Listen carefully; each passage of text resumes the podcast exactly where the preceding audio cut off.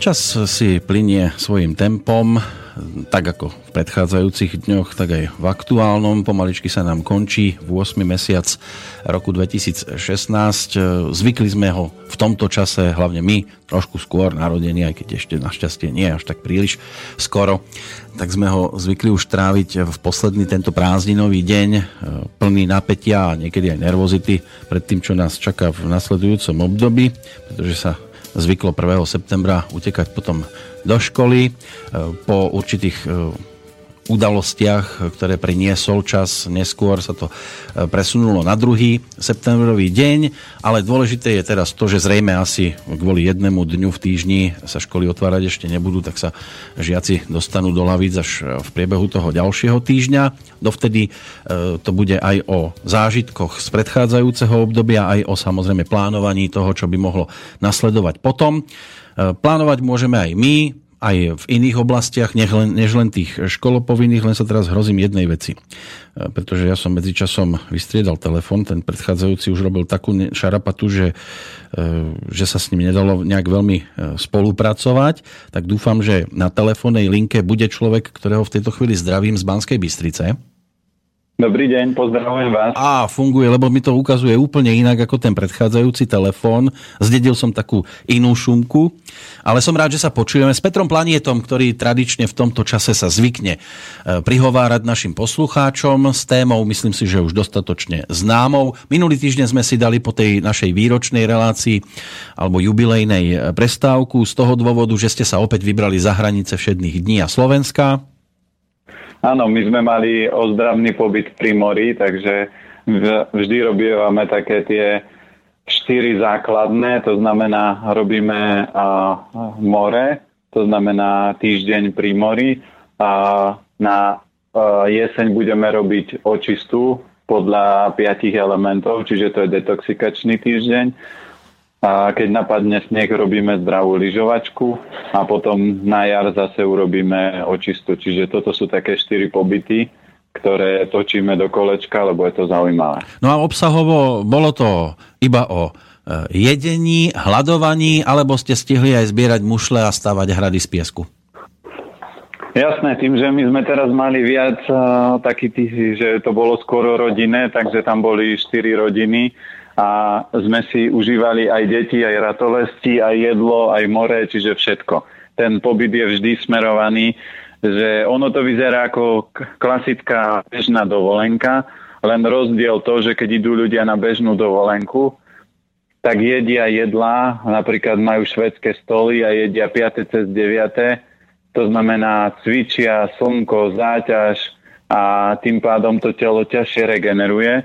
U nás je rozdiel to, že my na tých pobytoch vždy varíme zdravú stravu, čiže či už aj dospeláci, aj deti mohli jesť také dobroty.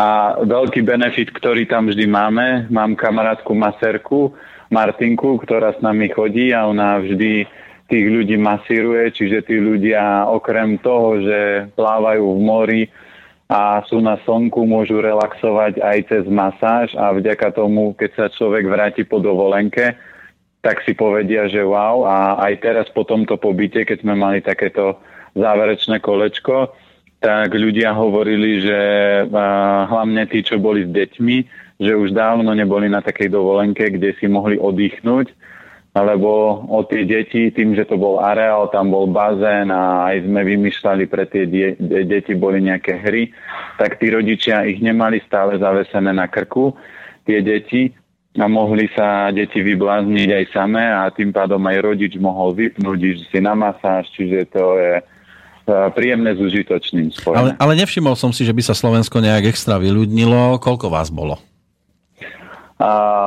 Aj s deťmi, aj s masérmi nás bolo 21. No, krásne číslo, oko, áno? No, áno, kartové. Kartári vedia, o čom v tejto chvíli hovorím. Boli to ľudia, ktorí sa z vášho pohľadu zmenili počas tohto pobytu, alebo iba sa to naštartovalo a treba na tom samozrejme pracovať aj doma?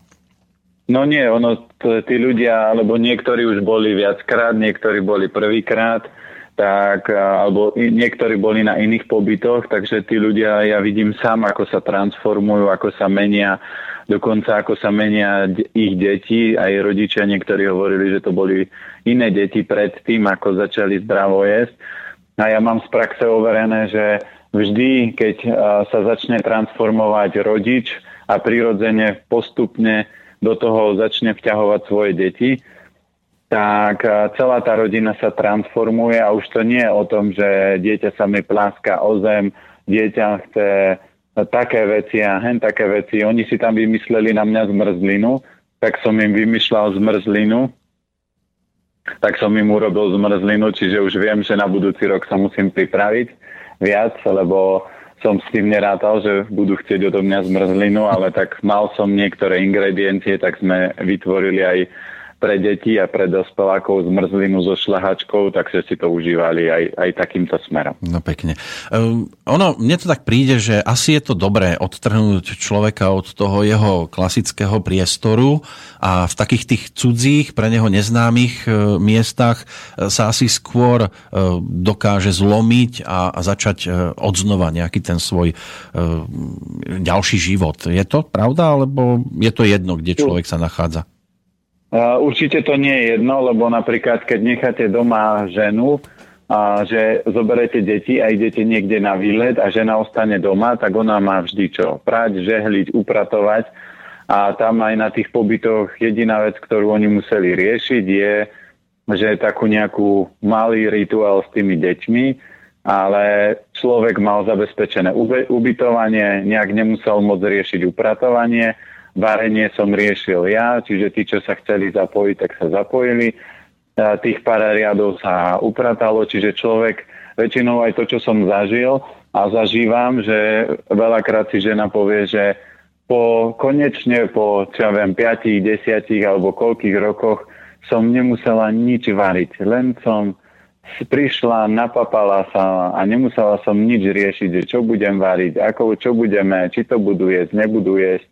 Čiže ja som to mal aj v rámci prototypu náročnejšie, lebo musel som variť aj takým spôsobom, aby mi to jedli deti, a keď je tam 20 ľudí a sú rôzni ľudia, tak deti majú iné chute ako dospelí, majú iné predstavy, oni by jedli len palacinky so šľahačkou alebo niečo každý deň, čiže ja som musel variť tak, aby sa deti napapali, rodičia boli spokojní a nechodili za nimi, že som opäť hladný a musím papať. Ja som si myslel, že ťažšie zlomiteľní budú vďaka stereotypu skôr rodičia.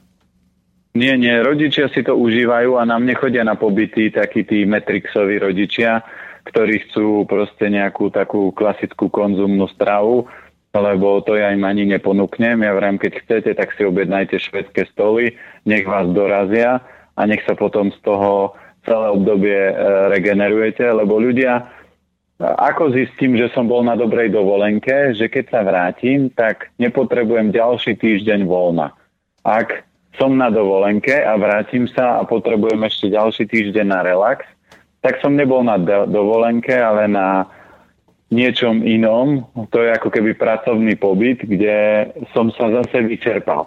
A treba si uvedomiť, že leto je jediné obdobie, kedy všetky pracovné aktivity sa znížia. Jediné pracovné aktivity narastú ľuďom, ktorí pracujú v oblastiach, ako sú takéto Chorvátsko alebo takéto destinácie, kde v rámci leta je turistický pohyb a je obrovský pohyb ľudí. Oni majú napríklad v Chorvátsku dovolenku v zime, to znamená, vtedy môžu relaxovať, ale ako náhle začína byť teplo, už začína im sezóna. A takto to my máme na Slovensku, že ja som to videl aj v rámci Bratislavy, že Bratislava je vyľudnená ešte stále. Ráno idete o 8, o pol 9 do práce, cesty sú poloprázdne, ako keby bol víkend. Keď začne 5. september a začne prvý pracovný deň, tak z domu, kedy teraz bežne chodím 10 minút, pôjdem pol hodinu, niekedy 3/4 a už viete, že a už to začalo. Takže leto je jediné obdobie, kedy treba vypnúť, zrelaxovať. Preto aj ja v lete oddychujem, vôbec sa neriešim, že či robím veľa, či zarobím. Peniaze boli a budú, ale ja sa snažím v rámci leta načerpať čo najväčšie množstvo energie a samozrejme aj slnka, lebo ľudia, keď sedia celé leto v kancelárii, tak slnko je jediný zdroj a najsilnejší D vitamínu, ktorý, keď používame zase opalovacie krémy s odolnosťou, UV faktorom 50, 100 alebo aké, ja už neviem, aké sa používajú, ja nepoužívam žiadne, tak tým pádom blokujeme, aby ten D vitamín sa do tela dostal, a D vitamín je takisto dôležité pre zdravé kosti a klby. Takže ak ja sedím v kancelárii alebo používam takéto opalovacie krémy, tak mám malé množstvo D vitamínu a potom ho budem doplňať umelo, čo zase telo nevyužije, a potom je to stále začarovaný kruh. Takže sú ešte ľudia, ktorí leto využijú spôsobom takým, že prezavárajú ho. To znamená, všetko ovocie, čo im v záhrade narastie, celé leto konzervujú, uhorky, broskyne a jablká. Ja nie, ja si leto užívam si vodu, slnko, kedy je možnosť, tak sa s dcerou ideme kúpať, lebo toto je jediné obdobie, kedy môžete vypnúť, relaxovať, lebo potom príde september a začína práca a záťaž. No ja som hľadal, čo máme my spoločné, a jednu vec som teraz aj našiel v tom, čo rozprávate. Tiež, keď sa chcem namazať, tak to nie sú krémy, ale iným spôsobom. Keď sme sa dohadovali na téme... Používate tekutý krém na namazanie? Áno, už len aby sa nerozlialo veľmi. Nie. Keď sa už začne rozlievať, tak už treba skončiť s krémovaním. No, ale keď sme sa dohadovali na tej téme, že čo by sme mohli do toho 101. pokračovania vložiť, tak padla nám vtedy vhod téma, ktorá sa točí hlavne okolo ešte minulotýždňového 23. augustového dňa. Vtedy bol aj napríklad Medzinárodný deň spomienky na obchod s otrokmi a jeho zrušenia. Práve to slovo, alebo to pomenovanie otrok, to tam celkom zapasovalo, lebo ľudia sú dnes otrokmi všetkého možného, aj toho jedálnička alebo stravovania ako takého. Kedy vy dokážete človeka v tomto smere nazvať otrokom? No, veľa ľudí, keď si pozriete aké tie filmy o otroctve, tak povedia, že toto by som asi nechcel zažiť, že to muselo byť ťažké a kruté obdobie, kedy nemohol som svojvoľne si robiť, čo chcem. Ale ľudia si neuvedomili, že Matrix urobil to isté s ľuďmi, to znamená dosiahol otroctvo len v takej tej ako keby rukavičkovej forme, že ľudia si myslia, že sú slobodní, ale slobodní nie sú. A na to má Anastázia v knihe Príbeh, že ako vznikli slobodní otroci. A to bolo o tom, že jeden z tých takých, volali sa žreci, ktorí radili faraónovi, že videl, že otroci sa začínajú búriť a že sú nespokojní a že je otázka času, kedy sa vzbúria, a je ich viacej.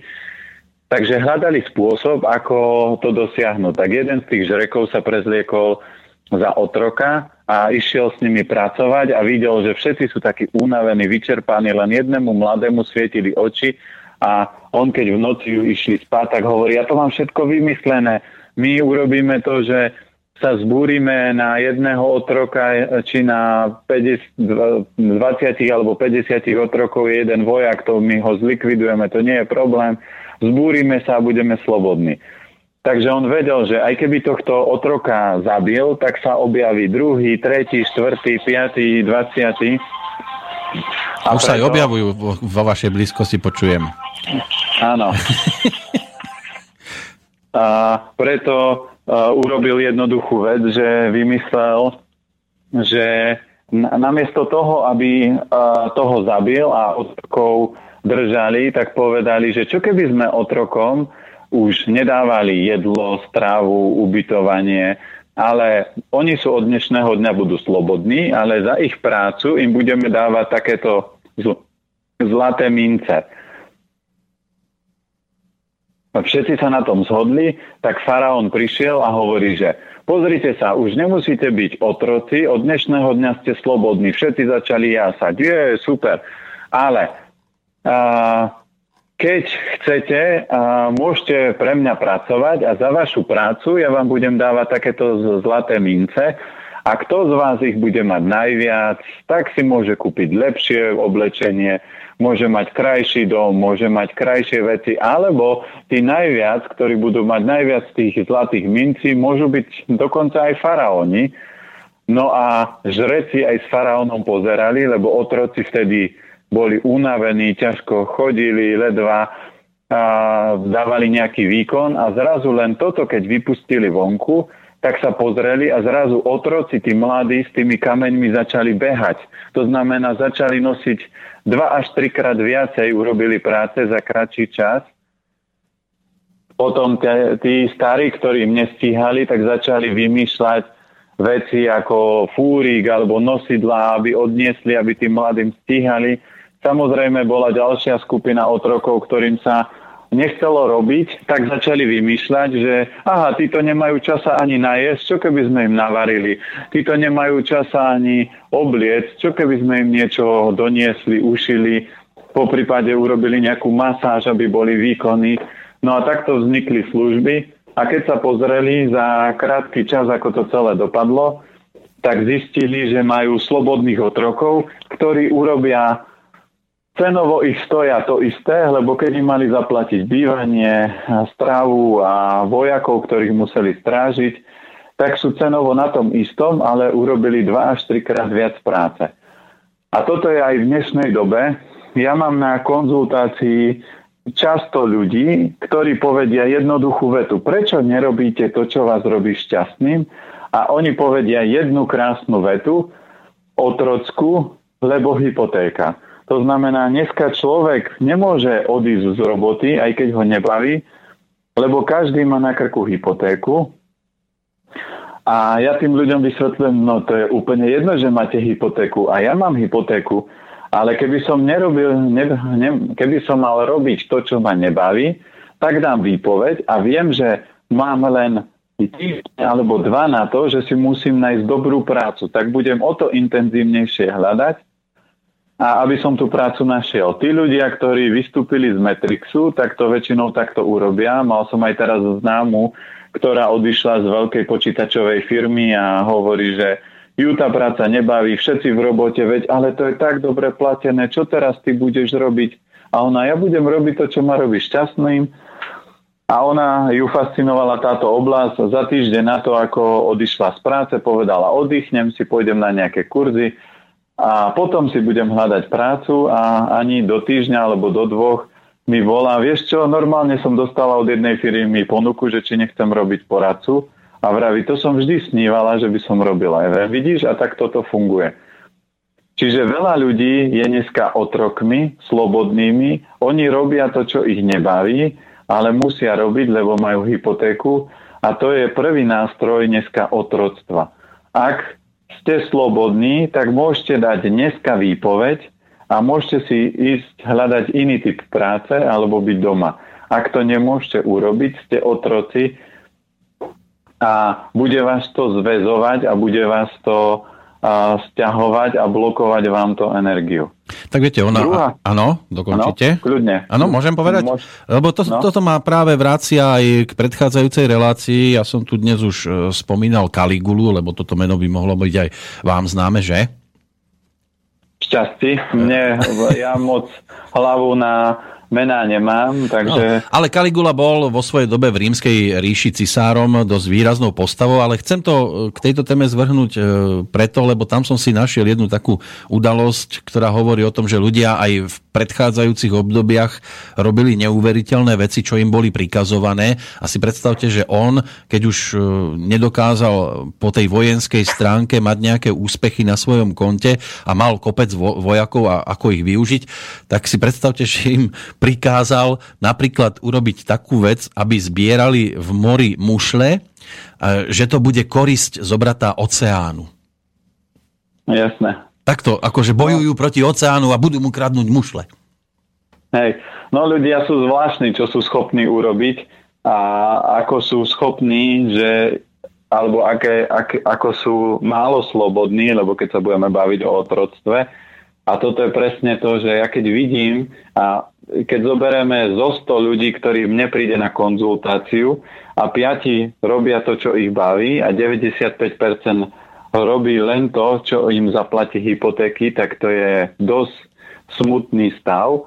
A v tomto stave ja by som nežil. A už vetu som povedal, veľa ľudí sa bojí pekla a hovoria, že v pekle to bude zlé.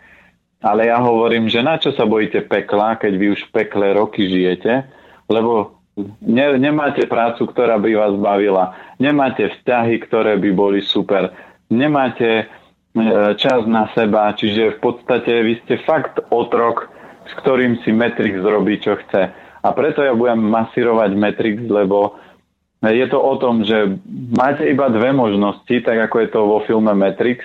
Buď v tom systéme ostanete a viete, že to, čo robím, nie je to, čo ma robí šťastným, ale robím to, aby všetci ostatní boli spokojní a je jedno, že ja to pretrpím, aj toto je cesta. Alebo druhá cesta je, že vystúpite z Matrixu, budete iný, divný, exot, alebo akúkoľvek nálepku dostanete, ale prežijete krásny život. Tak dnes sú ľudia schopní urobiť podobné veci, ako tam tí vojaci za Caligulovej vlády, keby im hrozilo vyhodenie z práce a šéf by im rozkázal, ja neviem, nahradiť osviežovač vzduchu v miestnosti a prípadne fúkať a vytvárať takto nejaký vietor, len aby neprišli o tú prácu, tak by boli schopní to urobiť. Žiaľ, až takto ďaleko sme došli. No ja som zažil jednu pani, ktorá mala vážne zdravotné problémy, pretože mala ťažkého šéfa a ja som povedal, máte iba dve možnosti. Buď tomu šéfovi poviete, že pozrite, nerejte po mne, lebo ja robím na to, na čo mám zmluvu, dodržiavam, ak sa vám nepáči, môžeme zmeniť zmluvu. A ona toto neurobila, tak mala žalúdočný vred, praskol jej, bola 2 mesiace na PNK, šéf ju aj tak vyhodil, takže bola v tom istom. Musela si hľadať novú prácu, ale mala problém, lebo už mala traumu z predchádzajúcej práce a mala slabý žalúdok, takže sa jej o to ťažšie bude nachádzať práca.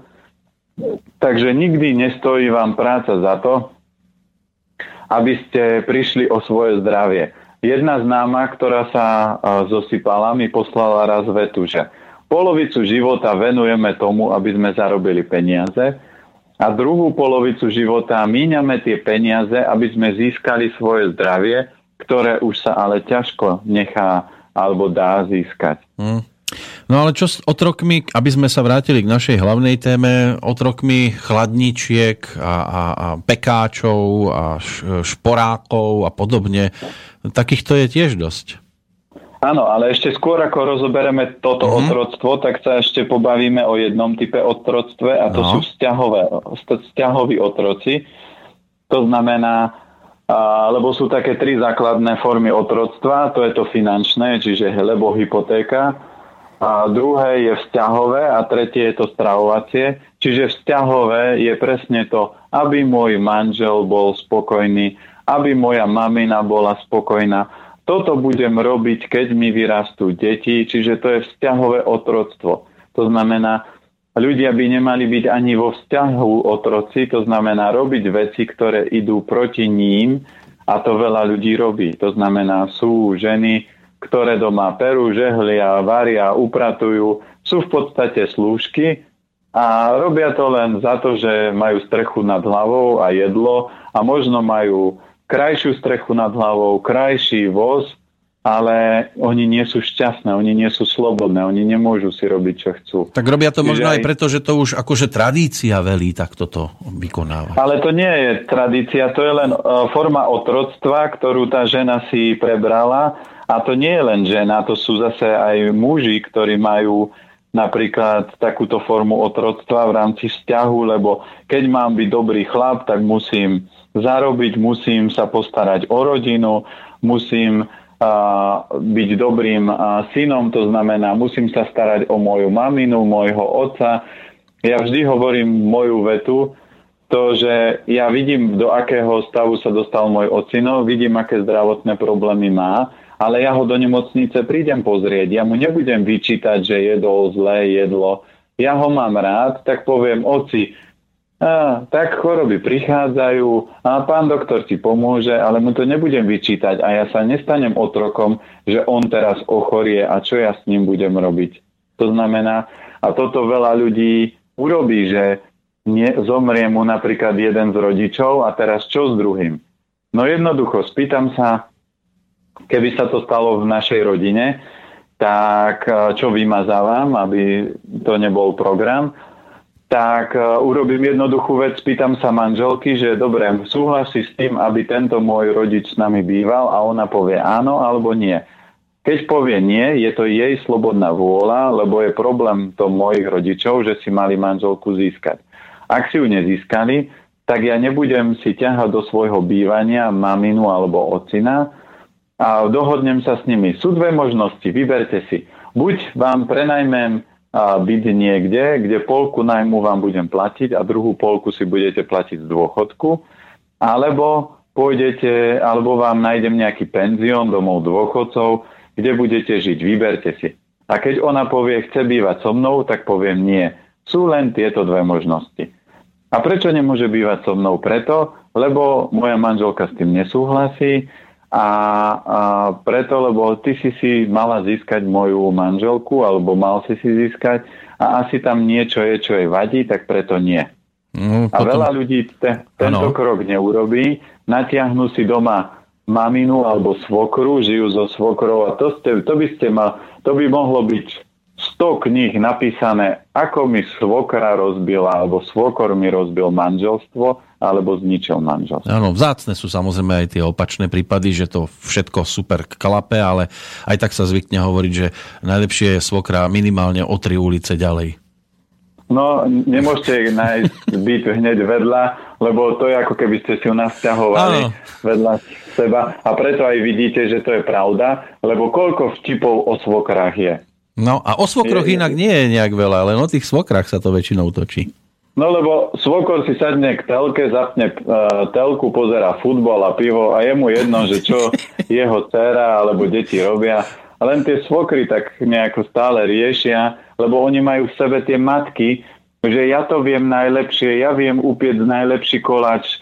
Prečo to tak robíš a prečo vychovávaš to dieťa? Tak mal by si ho vychovávať takto, to znamená... Ale tá mama sa nemá čo pchať do výchovy svojej dcére.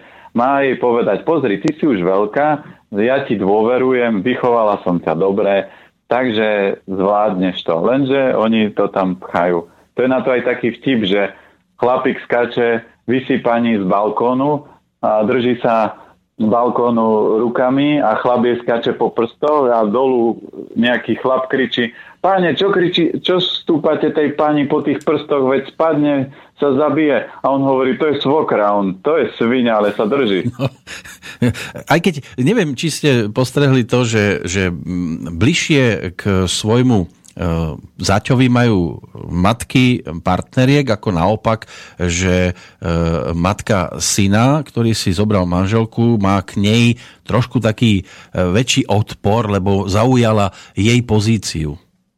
Presne tak, no ale to je presne to vidíte, to je to otroctvo, že ja hovorím, každá žena by mala po narodení dieťaťa tak po 6 rokoch určite odstrihnúť pupočnú šnúru. To znamená, nemala by toho syna alebo tú dceru držať. A to sú také príbehy, že príde pani a povie, joj, ten môj syn, pani, koľko máte rokov? 65. A syn má koľko? 48. A vrem, a veď čo vy ho riešite? Veď to už je veľký chlap. No viete, ale to je predsa môj synáčik. A vrem, veď, a vy ste ešte neodstrihli pupočnú šnúru. Čiže aj toto je jedna z foriem otroctva vzťahového, ale aj partneri majú také, že vieš, keď toto neurobíš, tak s tebou nebudem. Alebo keď toto neurobíš, tak ťa nebudem mať rád. Ak nevysypeš smeti, tak ťa nemilujem. To je zdôkaz, že ma nemáš rád. Čiže tamto otroctvo stále funguje a človek by aj vo vzťahu, či už sú to partneri medzi sebou, medzi deťmi a medzi rodičmi, a medzi aj pracovné vzťahy by nemali byť žiadna otrokárska spoločnosť, tak ako aj niektorí zamestnávateľia povedia, keď sa vám nepáči, choďte ľudia ako maku, tak toto by som hneď sa zdvihol a odišiel z takej firmy, lebo ten šéf si ma neváži a ja aj tak časom odídem o 10 rokov, ale so zdravotným problémom. Čiže každý myslíte na to, že mali by ste byť slobodní, aj po tejto úrovni, to znamená zariadiť si život tak, aby som mal čas na seba, aby som si zacvičil, aby som mal vedľa seba partnera, aby mi rodičia nerozprávali do výchovy, ak to pre mňa nie je dobré, a aby som si ten život užíval. No tak. A na to vstupuje tretí dôsledok otroctva, a to je strava. Áno, k tomu sa dostaneme, ale ja vás teraz odstrihnem od pupočnej šnúry, aby ste sa mi potom na konci nestratili, lebo keď sa rozbehnete, ste nezastaviteľní. Takže si dáme prestávku pesničkovú, v polčase už sme, ono to letí neuveriteľne, takže nikam neodchádzajte ďaleko, ja sa vám po pesničke opäť prihlásim. Môže byť? Môže byť. No, super, tak si dáme jedálny lístok Giacoma Casanovu.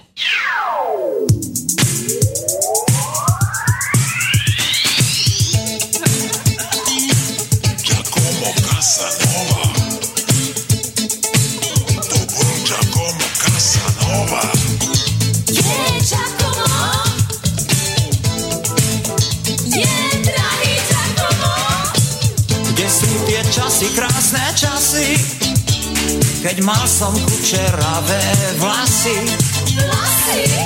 a moje telo pružný luk vládalo viacej ako pluk.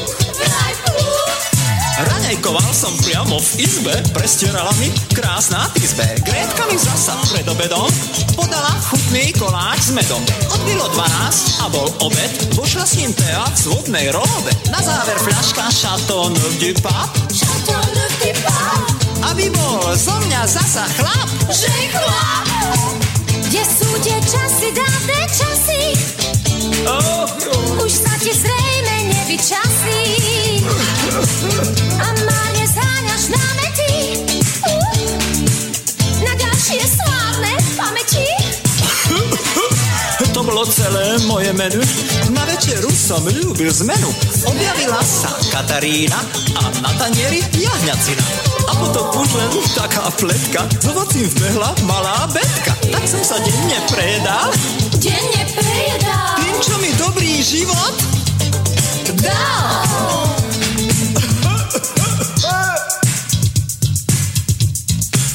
Giacomo Casanova, to bol Giacomo Casanova. Je Giacomo, je drahý Giacomo. Ideálny lístok pekne zavár, drahý Giacomo. A myslím na kašičku, čiže na domov. Lebo keď srieň už začne padať na sluchy, tak láske nepomôžu staré zásluhy.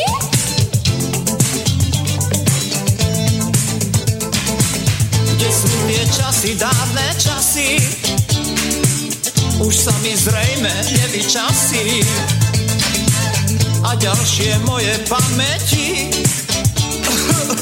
budú už hodné pre deti. Kde sú tie časy, krásne časy, keď mal si kučeravé vlasy a telo pružné ako lúk. Si ako starý strúd. Giacomo Casanova. Kde sú tie časy, krásne časy, keď mal si kučeravé vlasy. Áno, aj toto môžeme konštatovať aj v rámci toho dnešného programu Verejné tajomstvá s Petrom Planietom na telefóne. Počujeme sa? Áno, počujeme sa stále. Tak, Giacomo Casanova vyskol ako starý struk na konci tejto pesničke s textom Tomáša Janovica, ktorý to takto videl. A Katarínu, ktorá nesie jahňacinu, a ďalšie veci sa tam objavovali. No, a to už súvisí aj s tou treťou verziou otroctva, ktorú sme chceli rozoberať a ešte sme sa k nej nedopracovali. Otroctvo spájané s chladničkou a so všetkým tým, čo k tomu patrí, aj možno aj nepatrí. Áno. No, preto som to nechal až na 3. mieste, lebo toto je len dôsledok prvých dvoch otroctiev. To znamená, ak človek nerobí prácu, ktorá ho baví, tak vzniká obrovské napätie. Ak nemá vzťahy, ktoré ho podporujú a zase sa cíti neslobodný, tak vzniká o ďalšie obrovské napätie. A potom samozrejme ľudia sa nehýbu alebo hýbu málo, tak príde jednoduchý efekt, a to je potom otroctvo chladničky alebo otroctvo jedla. Ja sa vždy usmievam nad vetou, keď mi ľudia povedia, A o čom by bol život, keby som si nedal čokoládu? Alebo o čom by bol život, keby som si nemohol dať steak? A ja vravím, ako často jete steak? Raz do dňa. A teraz koľko času vám ten steak zabere? To znamená, zjete ho do 10 minút. My aj v Bratislave máme vo Fresh Markete živá food a ja keď vidím, to je zdravý fast food, a keď vidím ľudí, ako jedia tie obrovské kopy tanierov od Vietnamcov, a to je kopa, ktorá by trvala, keby človek to jedol tak, ako to má jesť a v kľude a užil si, tak by to malo trvať tak pol hodiny až 3/4, že by to mal jesť. Väčšina ľudí to do 10 minút má zbúchané, tí rýchli do 5. A ja sa pýtam tých ľudí, že vy mi hovoríte, že o čom by bol môj život, a váš život je postavený na 5 minútach stejku alebo na 5 minútach čokolády. Ten život je potom strašne smutný, lebo moja manželka, keď má rada čokoládu a vždy, keď má nejaký sviatok, tak ja jej čokoládu kúpim, ale ona ju väčšinou je hodinu. To znamená, naláme si ju na kocky, položí kocku na jazyk a nechá ju rozplývať. A toto je podľa mňa gurmánstvo. A no, toto len oni majú vedľa seba človeka, ktorý by im to možno medzičasom zjedol. Preto sa ponáhľajú. Nie. Ono, to tak nie je, že by im to zjedol. To je o tom, že ľudia hovoria, že sú gurmáni, a ja keď to poviem natvrdo, tak to sú prasatá, nie sú gurmáni. Lebo keď vidíte niekoho, kto je takýmto spôsobom, tak je to prasa. Proste nalejete do válova jedlo a ono sa ide zabiť, aby to čo najrychlejšie zjedlo, lebo si možno myslí, že mu to niekto zje, ale ľudia sú najinteligentnejšie tvore na Zemi a nefungujú tak. Vie, že sused mi nevlezie do lyžičky. Keby sme boli v koncentračnom tábore alebo niekde, kde vieme, že musíme o jedlo bojovať, tak poviem, chápem, zje to rýchlo, aby mu nikto od toho neodjedol. Ale toto v dnešnej dobe nie je. To znamená, že ľudia si môžu vyložiť nohy a kľudne, v pohode, papať, užívať si ten klobásku, bôčik, je už úplne jedno čo. Ale podstatné je, že si to užijú, že si v kľude sa najedia, že si proste dajú priestor na to, aby si mohli sadnúť a užiť si či už kávu, čokoládku, akúkoľvek nerez. Ale ak to trvá 50 minút, tak je to proste záležitosť, ktoré oni sa snažia len uvoľniť nejaké napätie vnútorné v rámci tela. A samozrejme 5 minút z 24 hodín je veľmi málo, tak im to nestačí a snažia sa zvyšovať si dávky, či už cukru, alkoholu, sladkosti. A potom tieto závislosti vytvoria obrovskú závislosť a potom sú ľudia, ktorí sú fakt schopní, keď by ste ich dali týždeň, že odstrihli od čokolády, tak by boli schopní za čokoládu urobiť čokoľvek, niektorí aj zabiť. No ale sú takí, ktorí idú k tej chladničke, povedzme, rýchlo a majú aspoň pohyb takto, viete, že sa ponáhla. Áno, rýchlo. To sme mali teraz, lebo ľudia sa nepoznajú, tak sme tiež mali osoby, ktoré tvrdili, že oni jedia všetko. Ja vrem, nejete všetko. Ja jem všetko, čo je v chladničke. Stavím sa s vami, že nejete všetko, čo je v chladničke. Ale jem. Ja vrem, áno, a tie mriežky v chladničke tiež jete? No to nejem. Ale veď to nie je jedle, ale vy ste nepovedali, že jem všetko, čo je jedle v chladničke. Vy ste povedali, jem všetko, čo je v chladničke. A tam sú aj tie nádobky na vajíčka, to chrúmete tiež? No to nechrúmem. No dobre, tak jem všetko, čo je jedle v chladničke. Dobre, jete šalát? Šalát to tiež moc nemusím. A jete, čo ja viem, máte v chladničke ocot, to tiež jete? No nie, to si len kvapkám. No tak nehovorte, že jem všetko, čo je v chladničke. Je v chladničke, aj tak si vyberete to, čo vám najviac chutí a sedí. A keď tam budete mať plesnivé mäso, tak ho jesť nebudete, tak ho vyhodíte. Čiže aj to je jedle, ale už to nejete, tak to vyhodíte. Lebo už je to pokazené jedlo. To znamená, ľudia v úvodzovkách, takí tí bežní, tomu hovoria bielý sex.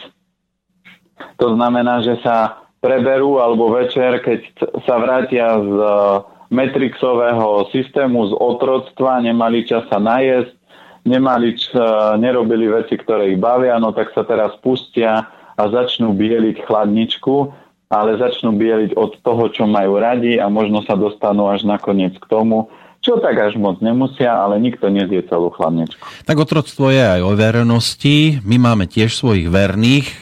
Ja by som ich nechcel pomenovať, akože sú to naši otroci, ale sú to naši verní poslucháči, ktorí nám píšu a majú otázky. Môžeme na ne prejsť? Môžeme. Dobre, toto len vyčistím. Určite ano. Poslucháč nie je otrok, lebo on určite si vždy môže vybrať, čo chcem a môžem počúvať a takto je to vo všetkom. Vždy si môžete vybrať. Toto je to, čo my sme dostali dar od Boha, slobodnú vôľu. My sme v tomto silnejší ako anieli, lebo aniel nemôže robiť zlé veci, aniel musí robiť len dobré veci, lenže my ľudia sme slobodnejší a sme ešte na vyššom leveli oproti anielom, lebo môžeme si rozhodnúť, že nebudem cvičiť, nebudem robiť dobré veci, môžem robiť aj dobré, aj zlé a potom záleží len na nás. A preto sa teším, že vzniklo aj takéto médium, ako je Slobodný vysielač, lebo aj poslucháči si môžu vybrať, že môžem počúvať to komerčné Matrixové rádio, kde mi tlačia nejaké všeobecné veci, kde pravda sa skrie, alebo môžu počúvať veci, ktoré ich zaujímajú. A mám aj kamaráta, ktorý presne povedal túto vetu, že on počúva veľmi rád Slobodný vysielač, lebo si tam môže vypočuť čokoľvek od politiky, výživy, športu, cez duchovno, čiže v tomto je to úžasné. Áno, oni si môžu vybrať a vybrali si, prišli sem k nám a tiež si môžu vybrať, keď im odpoviete, že či sa tým riadiť budú alebo nebudú, to už je sa zase tiež na nich, nemusia to brať tak, že teraz vy im poviete a oni to musia, lebo sa svet zrúti. Máme tu niekoľko aj starších otázok, začnem teda z tejto série a potom aj také tie čerstvejšie, aby nám to tu tiež nejako sa nepokazilo a nezačalo zelenať. Roman sa pýta, otázka znie, dobrý deň, moja manželka cvičí jógu, mesačne im ordinuje cvičiteľ 2-dňovú až 3-dňovú hladovku, je to správne? Určite nie, lebo tam si treba uvedomiť, že kto v akom stave je a hladovka urobí len to, že to telo sa nezaťažuje jedlom, ale ak máte zanesené hrubé črevo, tak z toho hrubého čreva, ak tam neprichádza vláknina, ktorá by detoxikovala hrubé črevo, tak potom tie toxiny z hrubého čreva, keď sa neposúva ďalej a nejde vylúčovanie, ďalej, lebo vodou neposuniete hrubé črevo, čiže pred hladovkou vždy by mal ten človek si urobiť očistu, prečistiť čreva aspoň 1-2 dní, či je z rýžu naturál, zeleninu, aby sa posunulo a to v tom čisto v hrubom čreve ostalo už len čisté kvalitné potraviny, lebo ak si dám na večeru v nedeľu, dajme tomu mäso, aj rybu alebo čokoľvek a potom mám 2 dní hladovku, tak tá ryba v tom čreve hnie a toxikuje telo a preto vždy si treba uvedomiť, že ja budem vždy výborný v rámci výživy a nikdy sa nebudem smerovať do toho, že som top cvičiteľ. Lebo nemôžete robiť 10 vecí naraz a nemôžete sa vyznať vo všetkých veciach naraz. To znamená aj všetky informácie, napríklad v rámci cvičenia, keď vidím, že cvičiteľ je super, ale pozriem sa na ňoho, ako sa on stravuje. Cez prestávku tlačí sladkosti, a po prípade, akú má energiu, či má výkon, či má vyšportovanú postavu, a ako mu žiaria oči, lebo oči sú zrkadlom duše a podľa toho niektoré rady budem počúvať alebo nie. To znamená, ja mám ľudí, ktorí viem, že sú výborní v joge a počúvam ich. Ja viem, že som výborný vo výžive, takže počúvam seba, alebo hľadám ešte lepších odborníkov vo výžive, ako som ja. Mám kamaráta, ktorý cvičí v rámci fitness, takže s ním sa porozprávam o tom, ako lepšie budovať svalovú hmotu, ale nepoviem si, že ja do všetkého vidím a teraz všetko viem zastrešiť a všetko viem vysvetliť. No. Takže pri tejto očiste, tam by som maximálne robil 1 deň, čo sa týka žien. U chlapov je to zase iné, ale nemôžete to, keď máte 20 ľudí, ktorí vám chodia na jogu a povedať, dáme si všetci hladovku, tak môžu sa u niektorých vytvoriť aj zdravotné problémy, lebo tá hladovka nie pre každého je schodná a schopná. Hodná hlavne, no. Ja by som mohol povedať, že som cvičiteľom a máte teraz nariadenú hladovku a všetko, čo nebudete teraz jesť, doneste mne. No, aj tak sa dá. Ešte tu mám mail aj od Jána, trošku taký už odležaný mierne. Má tam dve otázky. Prvá sa týka kefíru. Či je to síce mliečný výrobok, ale ako píše moja známa, čo uznáva RAV stravu, tak ho pije. Myslíte, že to má ako náhradu mesa? Respektíve, čo hovoríte na všeobecné stravovanie? Čiže bez mesa, jedine s kefírom a ešte občas aj vajíčka? No tu platí to, že ja už 2 roky nejem živočíšne bielkoviny a dá sa v pohode fungovať. Čo je kľúčové, mlieko a mliečne výrobky patria v rámci škodlivosti na druhé miesto. A to je jedno, že či to je acetofilné mlieko, zakysanka, brinza, kefír. A pre niektoré typy ľudí, a hlavne tí, čo majú patogen sucha v tele, to znamená, oni majú aj suchšiu pokožku a suché potraviny im robia zle, takže pre tých môže byť mlieko ako liek, ale nemôžete lieky jesť dennodenne a hlavne mlieko je tekuté mäso, to znamená, ak vy necvičíte a nemáte dostatok fyzického pohybu, ale takého riadneho fyzického, do toho sa neráta joga, tak potom je to veľa bielkovín, ktoré vám preťažujú obličky a najlepší spôsob, ako zistíte, že mlieko či vám robí dobre alebo nie, že sa ráno zobudíte a mali by ste jednou aj druhou nosnou dierkou v pohode dýchať. Nemali by ste spať s otvorenými ústami, to znamená, že ľudia dýchajú otvorenými ústami, lebo nos je upchatý, to sú všetko známky zahlienenia. A tretia z rovín, kde si to môžete kontrolovať, ráno keď sa zobudíte, vyplazíte jazyk, ak máte biely povlak a hrubší, tak určite mliečne výrobky vám nerobia dobre. No ak som sám, tak hneď dostanem z pravej. Keď vyplazím jazyk, pum, zobudím. Áno. A čo brinzové halušky? Kedy ste jedli naposledy?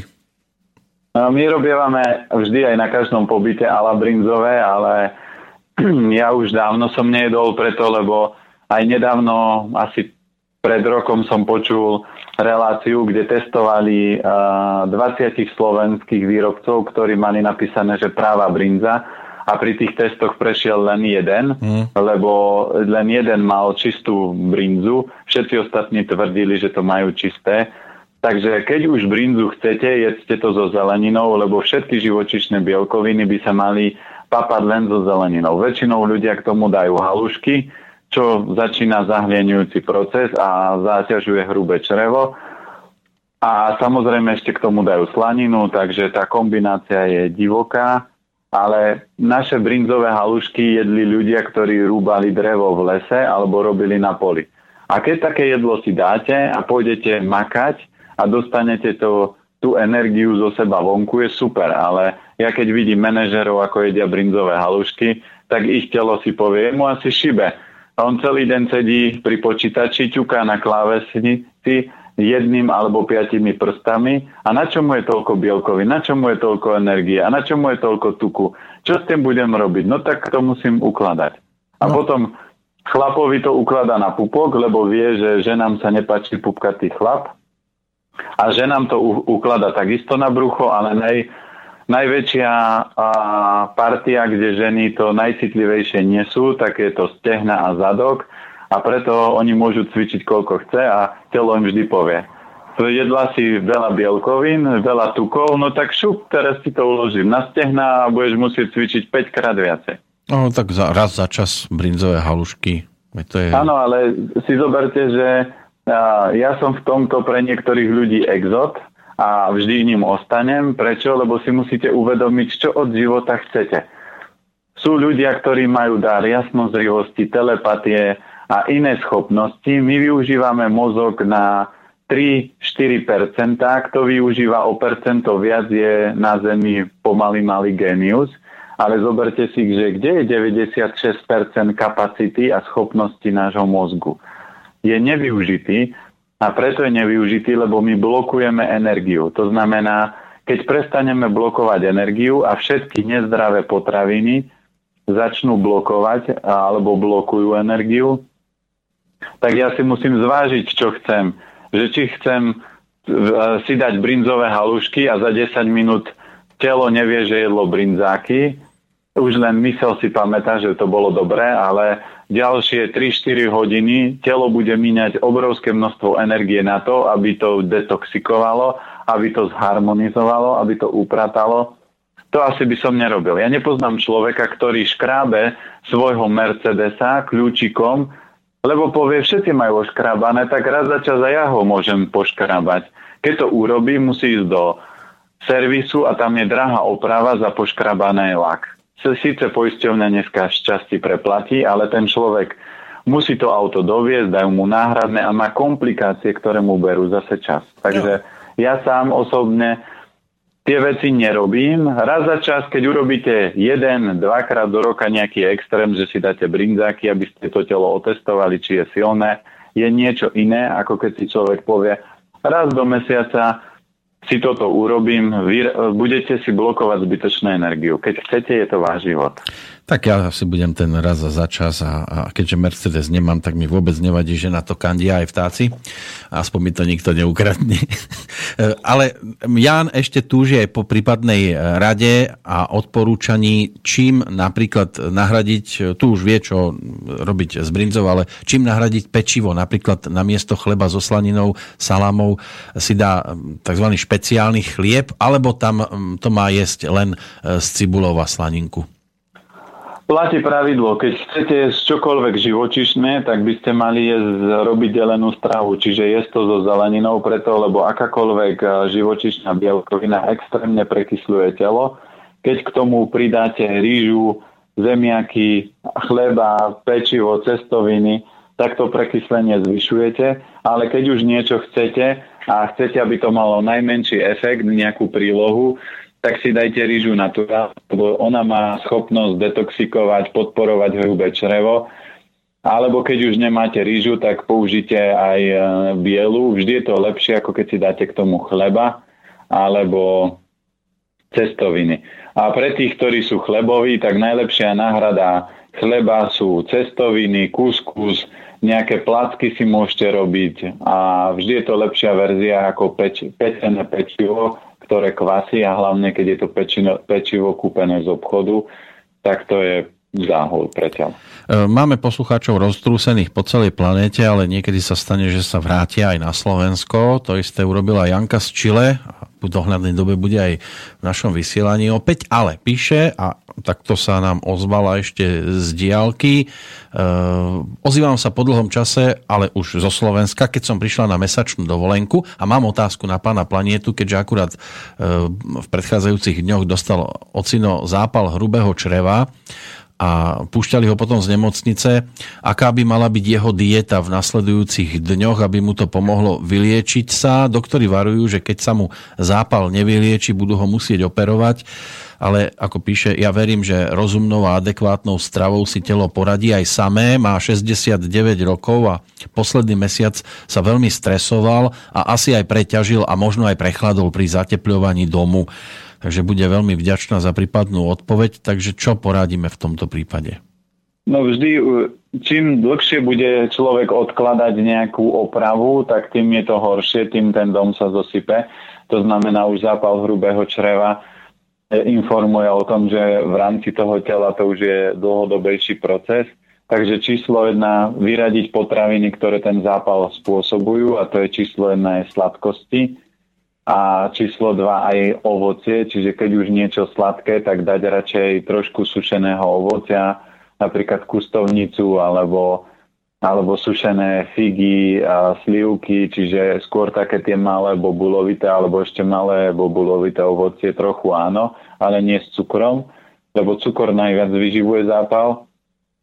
A číslo 2 potom potraviny, ktoré výrazne telo prekysľujú, to znamená aj mäso, aj mliečne výrobky, lebo toto je už presne výrazná dieta. Doteraz my sme sa bavili o zdravej strave, ale pri zápale hrubého čreva už treba prejsť na dietu, to znamená vyhodiť veci, ktoré sú také tie extrémne. Keď mäso, tak maximálne rybu a so zeleninou, zeleninu skôr varenú používať. A najlepšie to, čo by som doporučil, a najsilnejšia regenerácia je gonji kaše z ríže naturál. To sú 8 až 10 hodín varené čiže šálka ryže a 8 šálok vody. Postaví sa to variť večer a do rána sa to varí a toto ako jedlo, ako polievku sa dá spraviť, pridá sa dať do toho zelenina. Čiže toto je asi najsilnejšie v rámci toho a samozrejme zelené zeleniny výborne, skorocel, púpala a v rámci našich bylín po prípade chlorela, jačmeň, toto sú protizápalové, alebo ešte je húba Cordyceps, ktorá je protizápalová. Čiže toto by som použil. Sme pomaly vo finále, tak skúsme trošku aj v skratke reagovať na hlavne tie, ktoré sú také akútne prípady, lebo mám tu aspoň dva, ktoré by som zaradil do tejto kategórie. Od Barbory prišla správa v znení: želám krásny deň, poradil by mi pán Planieta, v poslednej dobe nemôžem v noci spávať, pretože ma bolia žily na lítkach. Musím používať tlakový obväz, aby som sa vôbec vyspala a v rodine máme aj krčové žily. Takže čo v tomto prípade? No, krčové žily sú vždy o tom, že ľudia stagnujú niekde na mieste, čiže treba v rámci duchovna si poupratovať, aby človek pochopil, že kam v živote chce kráčať, že či to, čo robí, alebo tie veci, ktoré sa okolo neho dejú, či sú v správnom prepojení s jeho dušou. A číslo 2, zase dal si pozor na sladkosti, a pridal dynamický pohyb, zaradil napríklad do stravy cviklu, kukuricu, pohánku, to všetko podporuje cievny systém. A tie veci by sa mali potom upratať. Ale základ je, krčové žily sa vždy vytvárajú, že stojím na mieste. To, že to mám dané geneticky, je jedna z vecí, ale ak ja tú genetiku zrkadlím, to znamená, nerobím v živote správne kroky a správnym smerom, tak preto to môže tlačiť. Takže určite aj polievky, vývary sú na to super a toto by malo potom zabrať. Gabriel píše: mám otázku, niečo vyše roka bolia kĺby v lakťoch, ten tzv. Tenisový lakeť. Pracujem dosť manuálne, mám rád šport, beh, posilovanie, ktoré už kvôli bolesti nemôžem. Bol som aj párkrát na obstrekoch u ortopéda. Na nejaký mesiac to ustúpilo, ale znova ma to boli. Mám 41 rokov, posledný pol rok nejem chlieb, používam špaldovú múku, mäso jem tak 3-krát do týždňa, chutia mi tiež sladkosti, koláče, čokoláda. Nikdy som nemal nadváhu, skôr naopak. Môže tá bolesť v kĺboch spočívať v konzumácii tých spomínaných sladkostí? Plus dodatok ešte ráno mám hlieny a niekedy upchám nos. Ďakujem za odpoveď. Určite áno. Čiže človek môže urobiť dohodu s vesmírom, že povie, ja chcem ďalších 50 rokov športovať a keď budem jesť sladkosti, tak si dám len, čo ja viem, jablčko, keď je to chlap, môže si dať jablko, nejaké čerstvé ovocie a takú klasickú sladkosť si povie, že dám si v nedeľu taký malý koláčik, čiže za kúsok, to znamená za jedlo malý kúsok. Ale ja sám som cvičil a keď som jedol sladkosti, tak mi presne začali odchádzať kĺby, boleli ma ramena a to isté sa deje u ňoho. To znamená, že číslo 1, to, čo mu spôsobuje problémy s kĺbami, sú sladkosti a treba ich minimalizovať. A radšej treba prejsť na ovocie, najlepšie sušené v kombinácii s orechami. Po prípade do stravy nech si zaradí čierny sezam s kokosom, lebo to výrazne podporuje kĺby, ale ak neodstráni sladkosti spôsobujú zápal a všade, kde je zápal, je bolesť. To znamená, bolesť je len zrkadlom zápalu a zápal spôsobuje hlavne cukor. Takže keď toto upraví, tak obstreky vôbec nebude potrebovať. A to je ten typický príklad v rámci našej medicíny, že ľudia pýchajú inekcie, rozprávajú, ale číslo 1 by som človeku povedal. Keby som bol doktor, dám vám inekciu, ale ak prídete druhýkrát a nevyhodíte zo stravy svoje sladké, tak vám ďalšiu inekciu nedám, lebo tie inekcie budú len oddialovať a telo spustí iný proces v tele. To znamená, ak by neprišla tá zmena, že zbavím sa sladkého, tak sa v tele vytvorí ešte iný väčší zdravotný problém. Takže radšej treba počúvať malé upozornenia, lebo potom, keď nepočúvame malé, príde veľké. Bolesť môže spôsobiť aj informácia, že dnes je posledný augustový deň, začína sa september a ľudia sa vracajú do takých tých svojich klasických polôh, že je tu opäť nástup detí do školy, chodí sa do zamestnania, strava sa opäť upravuje trošku inak, ako tomu bolo počas letných dovolenkových dní. Takže bude o čom určite rozprávať aj v ďalšom našom pokračovaní o 7 dní. Tie otázky, ktoré sa dnes nedostali na pretras, odkladám a o týždeň tú prvú polhodinku obetujeme práve tomu, čo nám tu zostalo aj z predchádzajúcich, aj z toho dnešného vysielania, takže ja môžem poslucháčov ubezpečiť, že pokiaľ sa naozaj nič výnimočné nestane, tak sa nestratia a určite im dáme priestor v tom ďalšom pokračovaní. Peter Planieta dnes na telefóne. Ďakujem veľmi pekne, že ste si opäť našli čas.